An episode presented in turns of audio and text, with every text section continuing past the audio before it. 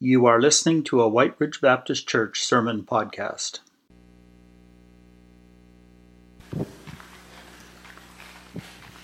Man, it's fun watching that. It takes you right back to watch that again. And you guys, it was an incredible, incredible week. I didn't realize how taken I would be by these kids. Uh, they, were, they were amazing kids. And uh, I know all of us on the team, we think of them a lot. Uh, on the first, the first day with the kids, or so, maybe the second day, there was one little, one little boy came up to me and he said, Do you play video games? And I said, oh, Sometimes I play video games. And he says, Do you play Black Ops 2? And I said, Well, I haven't played that, and I'm kind of thinking, I'm not sure if you should be playing that either, but whatever. And uh, he says, You look just like this guy in this video game. so we were off to a good start. Was,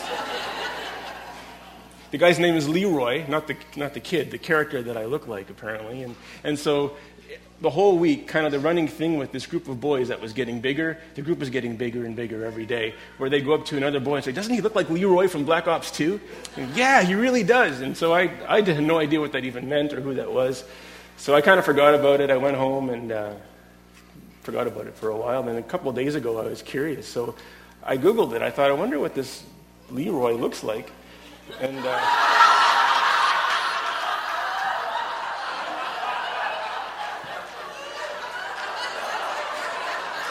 I don't know.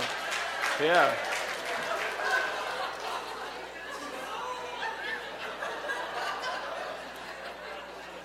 Maybe it's the ears. I'm, I'm not sure what it is, really. But uh, Leroy. Huh. But really, they were good kids. They were good kids. Let's, uh, let's pray together. God, I thank you for this morning. Uh, it's been wonderful to lift your name on high together with our church family. And I thank you for the body of Christ that certainly is so much around the world. Lord, you are, you are increasing your kingdom, and you are increasing your kingdom in Garden Hill as well. We thank you for what we saw you do, and I pray that you would continue to do mighty things in Garden Hill uh, in whatever way you choose for the sake of your kingdom so that many hearts will come to trust you. And God, I pray that you would bless the rest of this morning. Uh, I thank you for your word that you've given us. I thank you that you've given us uh, Titus chapter 3 to learn from.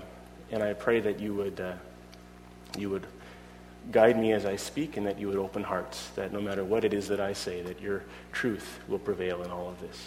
We pray this in Jesus' name. Amen. So we've been wor- working through the book of Titus, and uh, today we are moving to Titus chapter 3. Um, and right after I'm finished preaching, I'm actually on holidays. So, in conclusion, I would like to say, no, just kidding. No, we actually have to get into this. And this is a great passage, and we're going to be encouraged by a lot of things in Titus chapter 3 today, I think. Um, but to begin, I'd like to read some scripture that's not actually part of this passage. Uh, you'll find it on the top of your sermon notes if you have that from the bulletin. It's a couple of verses from uh, 2 Corinthians 5. And I want to read that because those verses are going to set the stage, I think, for what we're going to learn from Titus chapter 3. This is 2 Corinthians 5, verse 18 to 20. All this is from God, who reconciled us to himself through Christ and gave us the ministry of reconciliation that God was reconciling the world to himself in Christ, not counting people's sins against them. And he has committed to us the message of reconciliation. So we are therefore Christ's ambassadors, as though God were making his appeal through us. We implore you on Christ's behalf, be reconciled to God. Amen. You know, no matter what letter of Paul we read, no matter what church or individual he was writing a letter to, uh, on the forefront of his mind always is this idea of us being ambassadors for Christ. Uh, and generally, what an ambassador is, in the way that we use that word, is it's somebody who is from a certain country, and that country has given them authority to speak on behalf of that country to people of other countries. And it's really the same thing for us in the kingdom of God. If we are believers in Christ, we are a part of God's kingdom. And our role as representatives of God's kingdom is to present the gospel of Jesus Christ however we can and whenever we can to this world so that more will be saved and enter into the kingdom. And that's, that is that is the calling of a Christian. That is, that is what our role is. We are ambassadors for Christ. And in this whole letter to Titus, Paul's primary concern, and we've been reading Titus for a while now, his primary concern is that the Christians of Crete are, to properly represent the gospel to the people of Crete who desperately need, need to hear the gospel. In other words, he's concerned whether or not they are being helpful ambassadors for God's kingdom. And that's what today's passage is about as well. So I'm going to read the passage, and as I read it, maybe a couple of words that you can pay attention to uh, that I think are key words in today's passage are the words profitable and unprofitable. There's a contrast here that Paul is working with between the words profitable, which means helpful, and unprofitable, which means unhelpful. So I invite you to stand, and uh, if you have your Bibles, please turn with me to Titus chapter 3. This is verses 1 through 11. Remind the people to be subject to rulers and authorities, to be obedient, to be ready to do whatever is good, to slander no one, to be peaceable and considerate, and to show true humility to all men. At one time, we too were foolish, disobedient, deceived, and enslaved by all kinds of passions and pleasures. We lived in malice and envy, being hated and hating one another. But when the kindness and love of our God, of God our Savior appeared, he saved us not because of righteous things we had done, but because of his mercy. He saved us through the washing of rebirth and renewal by the Holy Spirit, whom he poured out on us generously through Jesus Christ, our Savior, so that, having been justified by grace, we might become heirs, having the hope of eternal life. This is a trustworthy saying, and I want you to stress these things so that those who have trusted in God may be careful to devote themselves to doing what is good. These things are excellent and profitable for everyone but avoid foolish controversies and genealogies and arguments and quarrels about the law, because these are unprofitable and useless. Warn a divisive person once, and then warn him a second time. After that, have nothing to do with him. You may be sure that such a man is warped and sinful. He is self condemned. Amen. Please be seated. This morning, we're going to divide this passage into three sections. In the first section, verse, verses 1 to 3, Paul is identifying behaviors that are profitable to the spreading of the gospel.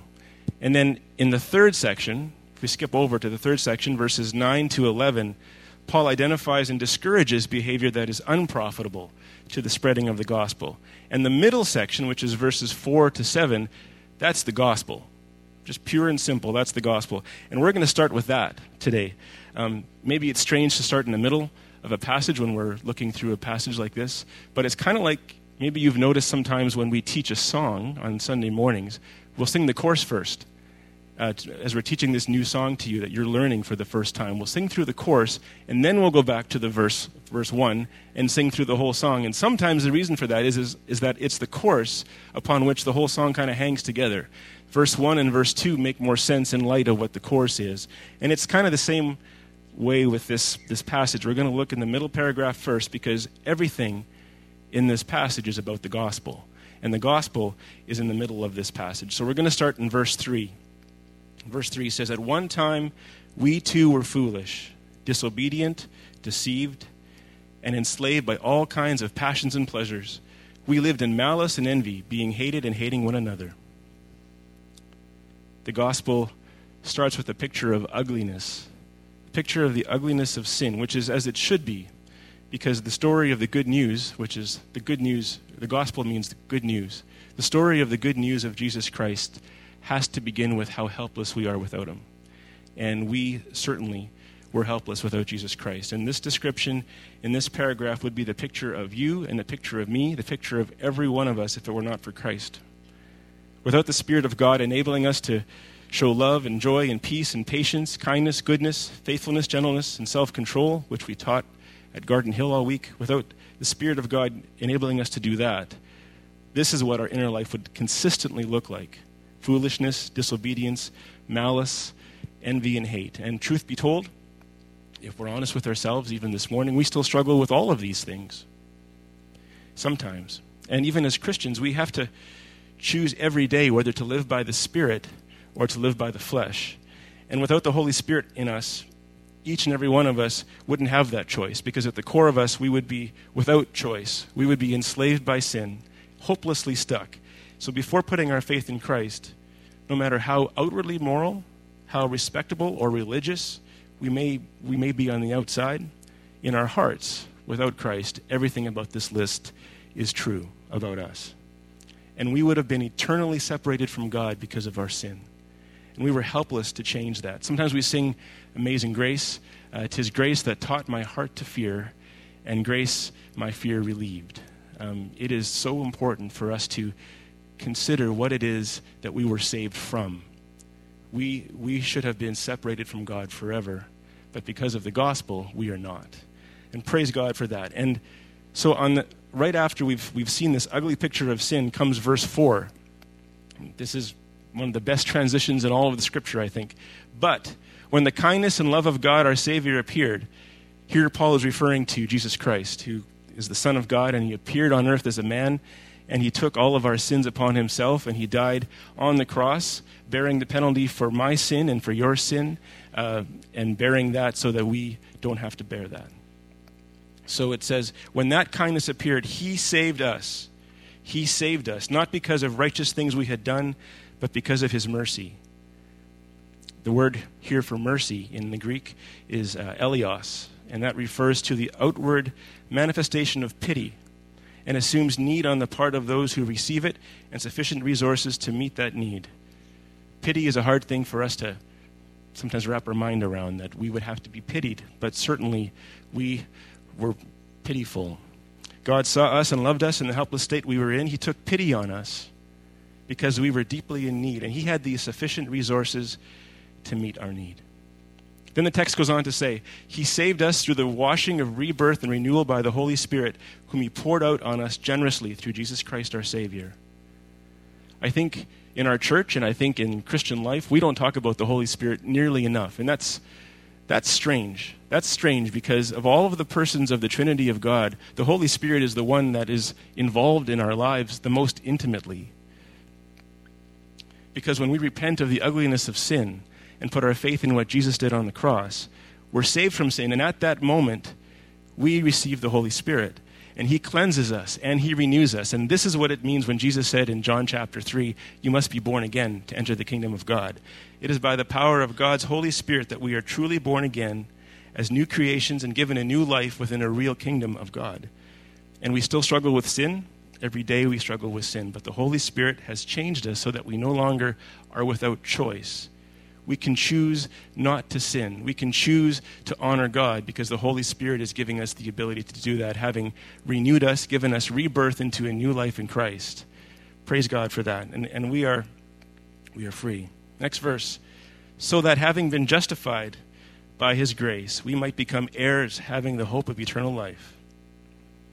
Justified is a word that we've talked about as we talked about Ephesians this past year. And the way that my kids understand the word justification is this before we put our faith in Christ, we have a label on us. And we have a video at home that, uh, that has this. There's a, a label, and that label is sinfulness. But because of our sinfulness, we can't have a relationship with God. Because of this label, God sees our sin, and He is holy, and He is perfect, and He would be less than what He is if He had relationship with someone who is sinful and he will never be less than what he is. But he loved us, and he sent his son to die for us. So now, when we repent of our sin and put our faith in Christ's forgiveness for our sin, our label changes. So this label comes off, and a new label comes on, and that label says righteous. And after that, in the eyes of God, we are righteous, free to have relationship with God, free to be with God forever, because he sees us with righteousness as righteous instead of sinful. And that and that's the gospel. That's the most important blessing that we have ever received, and may we never, ever, ever take it for granted. And actually, as amazing as that one paragraph is, it's really not the point of this passage. Paul is making another point. He wants to draw our attention to two things in light of the gospel. And number one, he wants to draw our attention about how we should live in order to benefit or to profit the spread of the gospel in order to profit those who don't know Jesus yet. Uh, he wants to show us how to live in such a way that they will see the gospel in us. And number two, he wants to, he wants to talk to us about what to do about those who are interfering, interfering with the spread of the gospel. So let's go to uh, the next section, which is going back to, to verse 1. going back to verse 1. And remember that prior to this passage, and this was from uh, Doug's sermon a couple of weeks ago, Paul's been giving instructions um, to the Christians in Crete about how to treat each other respectfully and honestly, so that, maybe you remember the so that's, there was lots of those in that passage, so that no one would malign the word of God, and so that no one would be able to say anything bad about God's church, and so that the gospel will be appealing to all non believers. Remember, this is, this is all about the gospel. Our calling, the bottom line, is that we are ambassadors for Christ. So he, we, are, we have been receiving instructions in Titus chapter 2 about how to treat each other so that people will see how we treat each other so that the gospel will be appealing to them. And now in chapter 3, he's making a shift. And instead of instructing believers about how to interact with each other, he's instructing us how to interact with society around us. Again, so that others will see our actions and be drawn to the gospel of Christ. So Paul starts off by instructing that we as Christians should be subject and obedient to government authorities.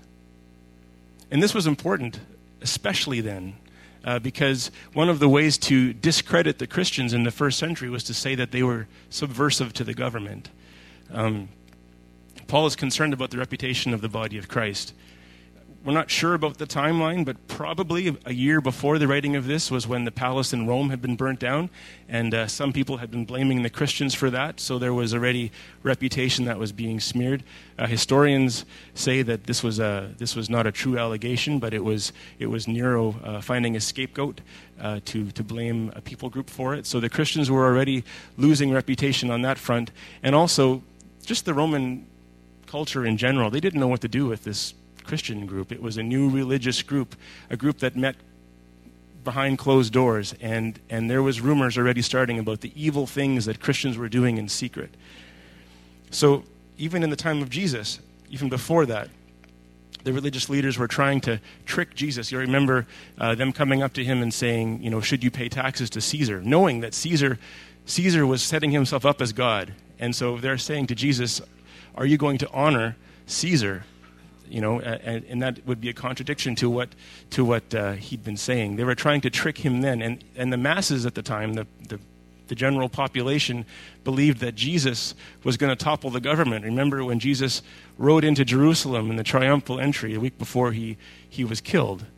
Um, they, were, they were believing that he was coming to, to change things politically.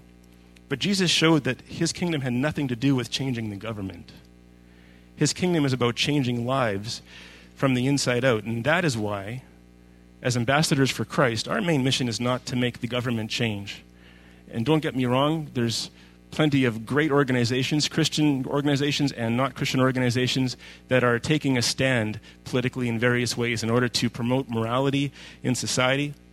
There's nothing wrong with that at all. But expanding the kingdom of, of God is not primarily going to happen by us changing the government and changing laws, because we can't, we can't legislate morality and we can't legislate faith. Only by hearing and responding to the gospel of Jesus Christ will people ever be saved and experience inner transformation in their lives. And this makes me think about Garden Hill.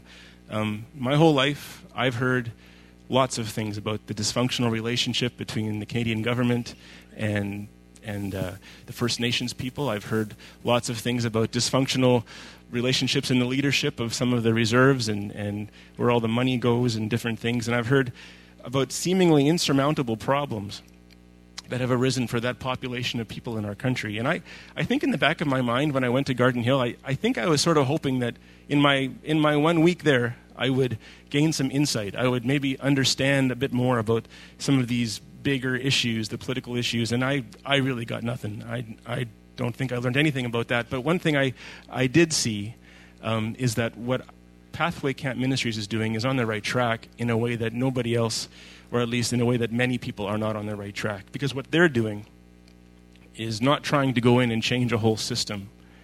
Um, they're not trying to make a group into a Christian society. There's been lots, lots of bad things that have happened over over time of Christians in the name of God trying to make other people into Christians. And even, even with the First Nations, I think the residential schools sometimes has been an example of that.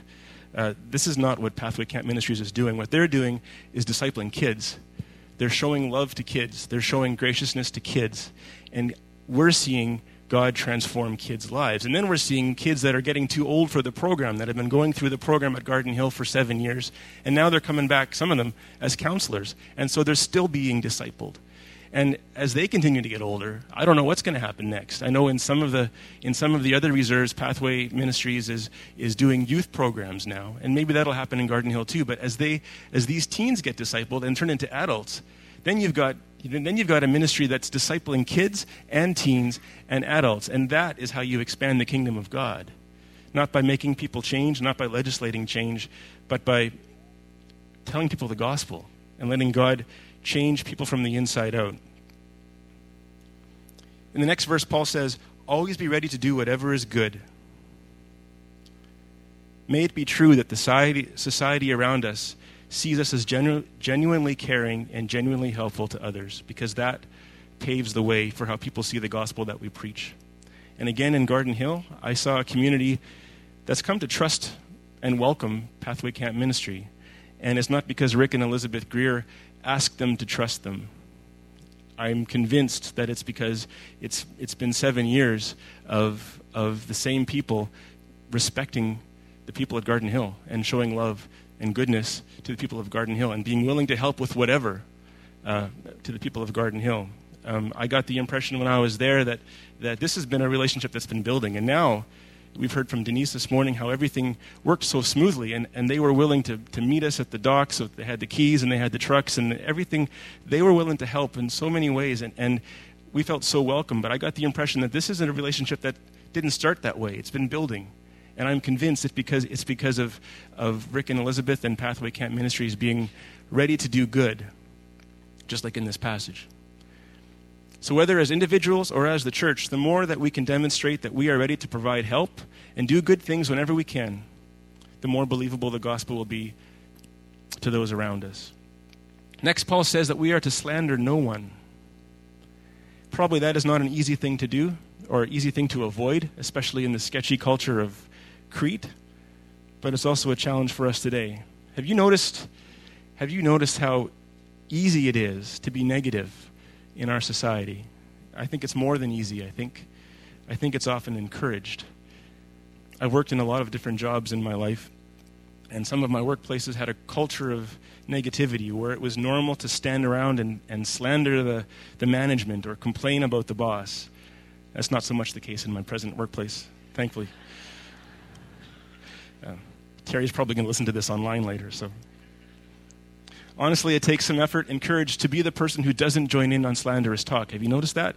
Negativity likes negativity. And if you end up not joining in, you might get labeled as self righteous. You might get labeled as kind of a goody two shoes. But uh, in the long run, in the long run, um, Christ likeness and being Christ like in how we approach something like that is always going to lead to more opportunities to share the gospel with others. And that's been my experience in the past as well. And finally, Paul says, Be peaceable and considerate, and show true humility to all people. Humility is the essence of the mind of Christ. Philippians 2 reminds us that Christ, despite his equality with God, made himself nothing out of obedience to his Father and for our good. And that we, as his followers, are also called to consider others better than ourselves, looking not only to our own interests, but to the interests of others. And that's easy in relation to some people that we come in contact with, but it's harder in relation to others. Some people are very difficult to be humble and vulnerable with. And in our culture, it is normal to write somebody off that you don't like or who doesn't like you. It's normal to say, if you don't respect me, I won't respect you. And when somebody wrongs us in our society, we feel justified for shaming them and for making them feel small. And then we walk away and say, I really told him off. I really, I really got him. And that's, that's not the road of humility. That is not the road of Christlikeness. Sometimes we do have to say things that are hard to people. Sometimes we have to correct people, and, or we have to stand our ground in a tough conversation. But humility still calls us to love others as we would love ourselves. Because every person that we interact with, no matter how they treat us, is someone who desperately needs the grace of God just as much as we do. If, if you've been here for almost 20 years, for those of you who have, you might remember a, a, a line that was powerful for me uh, from a Dave Henkelman sermon from a long time back where he said, No matter who you lock eyes with on any given moment, on any given day, that person is loved by God and that person desperately needs Christ. And that is totally true. And so we need to be careful. We need to be careful. Every person, even the ones that, that bother us, even the guy that phoned me the other day and told me something was wrong with my computer, even though I don't know how he knows that from wherever he is, uh, even that guy, he really needs Christ and God loves him. Uh, it, is, it is our role to be humble, and it is our role to be gracious. And that's why Paul gives us some perspective about how we are better than nobody else. He says in the next line, and this takes us back to the gospel For at one time we too were foolish, disobedient, deceived, etc. Except for the grace of Christ, we are all on a completely level playing field. And so we cannot look down on anyone because all of us are in the same boat. And that's why the gospel is placed right in the middle of the passage where it is. So it gives us the perspective about being gracious in a difficult society because we all would be equally lost if it were not for Christ. So then we get back to the middle passage where we started, and we're going to skip over that and skip down to verse 8, where Paul says, This is a trustworthy saying and I want you to stress these things so that those who have trusted in God may be careful to devote themselves to doing what is good. These things are excellent and profitable. And there's that word. These things are excellent and profitable for everyone. And the trustworthy saying that he's talking about is the gospel itself. He's saying the gospel is trustworthy, verses 3 to 7. And so he's saying, keep stressing this gospel to the people over and over again. Keep emphasizing the truth so that people will devote themselves to do what is good, that is, live with each other in society in Christlikeness and, grace, and graciousness. Then he says, These things are excellent and profitable for all. And by these things, he means our actions. If we are living out the gospel, if we are being loving and gracious as, as, as Christ to those in society around us, these things are good for everyone but they are especially potentially profitable for non believers who might notice the distinctly different and righteous ways that we're living and be attracted to the gospel that we're preaching. Because our mission is to be ambassadors for Christ wherever we are. And then there's a one last section. Paul contrasts behavior that is profitable for the spreading of the gospel with behavior that is unprofitable for the spreading, spreading of the gospel. And that's verses 9 to 11. He says, But avoid foolish controversies and genealogies and arguments and quarrels about the law, because these are unprofitable and useless. Warn a divisive person once, and then warn him a second time, and after that have nothing to do with him. You may be sure that such a man is warped and sinful, he is self condemned. I'm not going to lie to you. I, I uh, found out I was going to do this passage, and my first thought was, oh, great, I've got the shunning passage. You know, the idea of shunning, and that is removing people from the fellowship. That's a, that is a very uncomfortable idea. And I very much believe that passages like this have been misused lots of times. Uh, over over the years. It's been misused to to shame people and control people in ways that uh, God did not intend us to use these words. But still, these words are scripture, there is a place for this. And I think that what we learn in this passage is that fellowship sometimes needs to be broken. And it needs to be broken when the unity of the body of Christ or the clarity of the gospel is at stake. When people's actions in the church threaten to jeopardize the unity of the church or the teaching of the true gospel, Paul reminds us that we have to deal with these things. Because, again, it's all about the gospel. And our first role is to be ambassadors for Christ and spreading the true gospel. And we can't we can't let that be compromised. Now, these verses are most likely referring to the false teachers that we heard about back in chapter 1. Uh, these were people, possibly within the church itself, who were teaching a kind of a gospel that was different than the true gospel. They believed that in order to obtain salvation, just trusting in Christ wasn't going to be enough. You also had to dot every I and cross every T of the, of the old Jewish law and in, in order to be saved.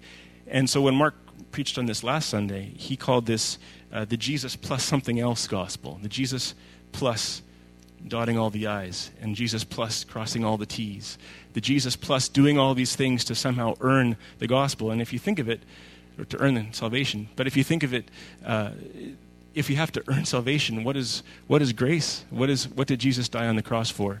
Uh, and so th- that kind of teaching only serves to confuse the gospel. So, understandably, this was causing arguments and discussions that threatened to destroy unity and also threatened to completely confuse and distort the gospel of Christ.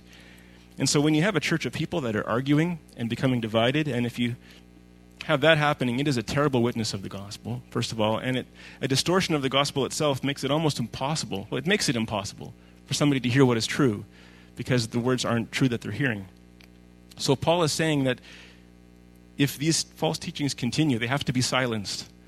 And if our main mission is to be ambassadors for Christ, pre- presenting the gospel to the world, the witness of the church and the clarity of the gospel must be protected. So, application for us is that a Jesus plus gospel cannot be taught in this church. And neither can a, G- a Jesus minus gospel, because that's a real thing too. It's not in this passage, but a, any gospel that doesn't require a realization of sin. Notice the gospel that we just looked at in verses 3 to 7. It starts off with our helpless estate, it starts off with our sinfulness, and then it says, But those who put their faith in Jesus Christ are justified by grace. So any gospel that doesn't involve a realization of sin and a repentance of sin and acceptance of the grace of Christ is also not the true gospel. It's a, it's a Jesus minus gospel. It's a gospel that says, just think positive thoughts. And there's people that are on TV that say stuff like that. Don't worry about sin. Jesus just loves everybody and everything's fine. That gospel can't be taught here either. Recently, I went to see a, a Christian movie. Uh, and there's this one scene where it seemed like this was where the gospel was going to be. One, one character in the movie asked another character a question, and I was leaning forward in my seat in the theater, waiting to see what the answer was going to be, because this was the moment where, where the gospel was going to be presented. And really, what followed after that, well, it was disappointing, but it was what it was was basically, don't worry about it. Jesus loves everybody. There was nothing about sinfulness. There was nothing about accepting and believing. There was nothing about putting faith in Christ. There was none of that. And I came away from that, and that's a Jesus minus gospel, by the way, but I, I came away from that movie angry a little bit, you know, because I, I thought, this is a, this is a Christian movie, and it's, it's, been, it's been touted as that. And anybody who went to see it, if they didn't know Christ already, when they left, they were farther from knowing Christ. Because now, not only did they not know Christ, they also heard something that was different than the gospel, that wasn't even true. Um, we can't control what people put into movies, but uh, we have to be cautious about what is being voiced here in our midst. So I'll say it like this If you are not a believer in Christ, you are very, very welcome here. We are glad to have you with us.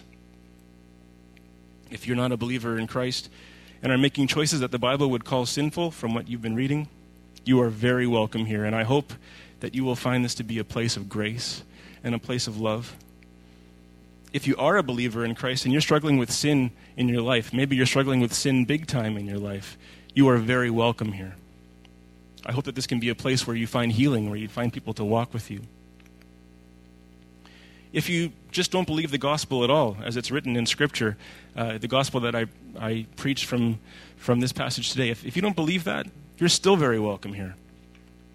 But if your mission is to try to spread within these walls a gospel that is different than what is taught here, if your intent is to try to avoid or to try to divide the church um, and teach something that is, is different than what the Bible teaches and divide the church by doing that, then we have a problem then we have a problem. But even then, even then, our first response has to be grace.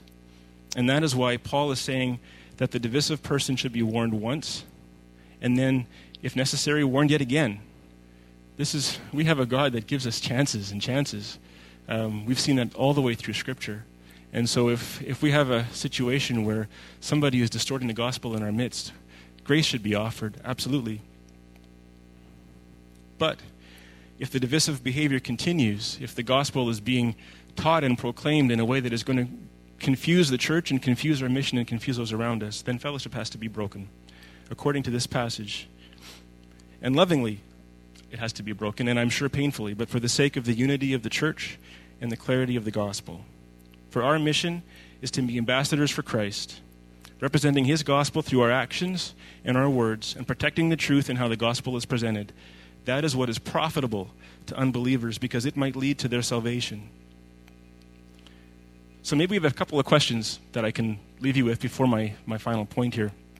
Uh, just a question Have I owned my role as an ambassador of Christ?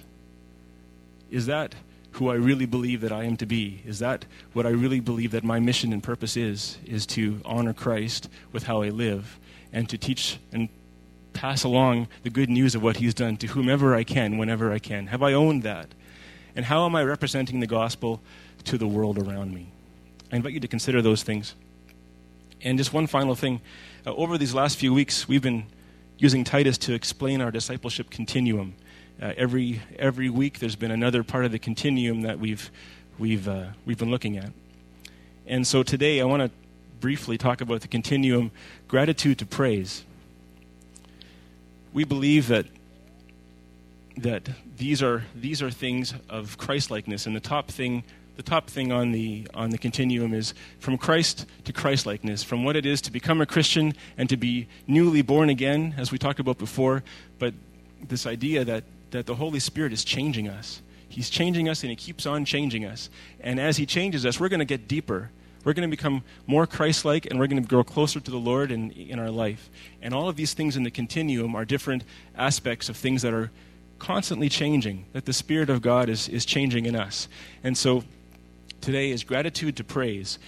The scripture passage we studied today contains one of the most comprehensive presentations of the gospel in all of the Bible. And our response to the gospel, our response to the salvation we have in Christ, it should be profound gratitude. We did not deserve to be saved, but God saved us by His grace upon our faith and upon our repentance, and we should be grateful. And then, now, we have the Holy Spirit. So as we grow in Christlikeness by the power of His Spirit, our lives will become more obedient, more God honoring, more consistently worshipful. So, by the power of God's Holy Spirit, we are moving towards more deeply and holistically praising God with our lives. And uh, that's, that's, that should be our response to the gospel. And that is what the Holy Spirit is doing in you and what He's doing in me. And on that note, we're going to end our service with a song. Uh, there's one song that we sang in Garden Hill that I think has been probably the favorite for the kids for at least two or three years now. I, have been hearing about it from every team that's come back. It's called Sanctuary. Um, and what it is, it's, it's asking God, just like what we just, just talked about, asking God to change us so that we will be a sanctuary of His praise. And uh, you should hear the kids sing this song with passion. I'm going to invite the, the Garden Hill team and the worship team up, and we're going we're going to sing this song together.